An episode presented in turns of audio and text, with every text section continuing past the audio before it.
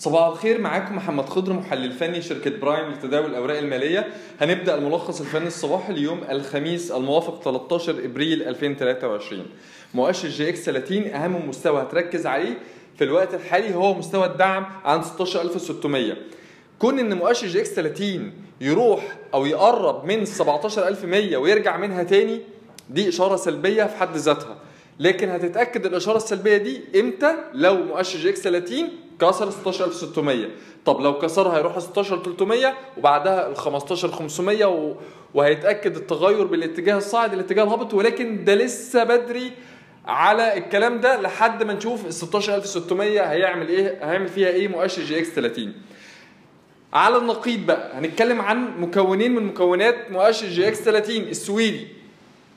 شوف شفنا امبارح مؤشر كان في أداء ضعيف آآ آآ نسبيا.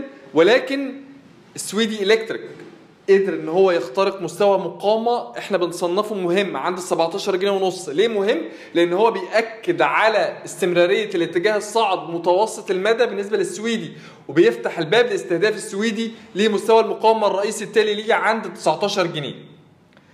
تاني مكون هو مجموعة طلعت مصطفى القبضة. مجموعة طلعت مصطفى القبضة إذا استمر تحرك مجموعة طلعت مصطفى القبضة عند أدنى مستوى المقاومة عند 9 جنيه 20 ده هيأكد على استمرارية الاتجاه الهابط متوسط الأجل في مجموعة طلعت مصطفى.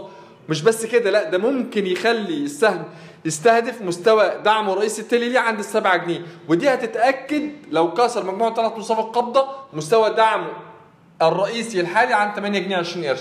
يبقى أنا عايز أركز على مستويين في مجموعة طلعت مصطفى. أول حاجة 9 جنيه 20 وده مستوى مقاومة مهم جدا إن هو يخترقه مجموعة طلعت مصطفى خلال المتبقي من جلسات هذا الشهر. ليه؟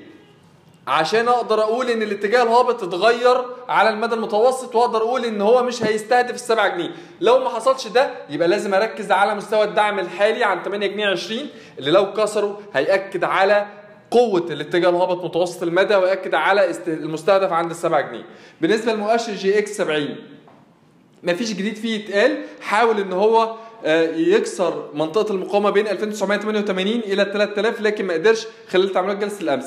المكونين اللي هنتكلم عنهم في من ضمن مكونات مؤشر EGX 70 هم اثنين أول حاجة الإسماعيلية الدواجن الإسماعيلية مصر الدواجن إحنا شايفين أو بنعتقد في قدرتها على استمرار اتجاهها العرضي متوسط الأجل ما بين ال 5 جنيه 20 إلى ال 7 جنيه 50 هي بتتحرك في اتجاه عرضي على المدى المتوسط ما بين ال 5 جنيه إلى ال 7 جنيه ونص أو 5 جنيه 20 إلى ال 7 جنيه 50 إحنا شايفين إن هي في طريقها للتحرك نحو الحد العلوي من اتجاهها العرضي على المدى المتوسط اللي هو ال 7 جنيه 50 تاني مكون من ضمن مكونات مؤشر EGX 70 هو العز بورسلين الجوهرة العز بورسلين الجوهره كسر مستوى مقاومة رئيسي مهم عند 16 جنيه كسره ال 16 جنيه هتأهله لإستهداف مستوى ال 18 جنيه ده مستوى المقاومة الرئيسي التالي وبعدها ال 19 كسر 16 جنيه مهمة ليه؟ لأن هي بتأكد كمان على قوة واستمرارية الاتجاه الصاعد على المدى المتوسط.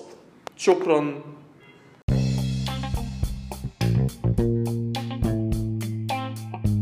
يرجى العلم أن هذا العرض هو لأغراض معرفية فقط، ولا يمكن اعتباره عرض أو توصية شراء أو بيع أو إدارة استثمارات أو خدمات استشارية. ينصح باستشارة مستشارك المالي قبل اتخاذ أي قرار استثماري، علماً بأن الأداء التاريخي ليس مؤشراً يعتمد عليه لتحديد الأداء في المستقبل.